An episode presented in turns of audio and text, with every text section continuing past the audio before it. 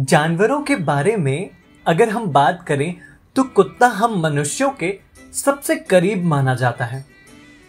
आपने कुत्तों की शादी होते हुए देखी होगी या फिर उन्हें घर में पलते हुए देखा होगा। लेकिन अगर मैं आपसे कहूँ कि कुत्तों का एक मंदिर भी है, जहाँ लोग उनकी पूजा करने के लिए आते हैं तो आप क्या कहेंगे? वैसे भारत एक ऐसा देश है जहाँ लोगों के लिए हर एक वस्तु पूजनीय रहती है।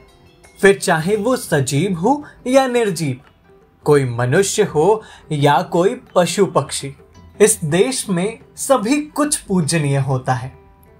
भारत में बहुत सी भिन्नताएँ भी हैं, चाहे फिर वह भाषाओं में हो खान पान में हो या फिर मंदिरों में। दरअसल भारत में कई देवी देवताओं के मंदिर भी हैं। और उन्हीं मंदिरों में एक ऐसा मंदिर है, जिसे कुत्तों का मंदिर कहा जाता है।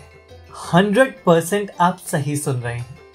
कर्नाटक के रामनगर ज़िले के चन्नापट्टनम शहर से 15 से 20 किलोमीटर दूर अग्रहारा बलागेरहल्ली गाँव में एक ऐसा ही मंदिर है। जहाँ किसी देवी देवता की नहीं, बल्कि कुत्तों की पूजा की जाती है। और वर्ष में वहाँ एक बार भव्य मेला भी लगाया जाता है।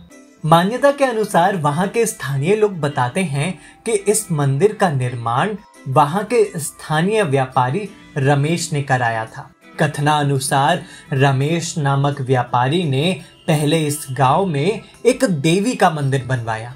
जिसके कुछ समय बाद गाँव से दो कुत्ते अचानक गायब हो गए।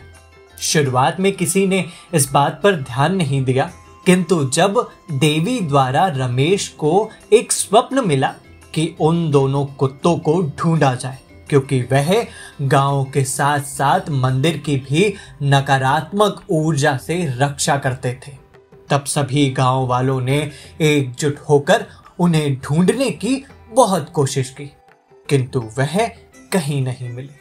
थक हार कर गाँव वालों ने मिलकर एक सुझाव निकाला कि क्यों ना देवी के इस मंदिर के पास ही कुत्तों का भी मंदिर बनवा दिया जाए। इस सुझाव पर माँ देवी ने दोबारा स्वप्न में आकर ऐसा ही करने को कहा, जिसके बाद उस गाँव में कुत्तों का मंदिर भी बनवा दिया गया। ये बात शायद आपको अंधविश्वास लगे। लेकिन गाँव वालों के लिए यह एक आस्था है, क्योंकि इस वजह से वह अपने गाँव को और खुद को नकारात्मक ऊर्जाओं से सुरक्षित महसूस करते हैं। इसीलिए आस्था और अंधविश्वास की यह जंग यही नहीं रुकने वाली।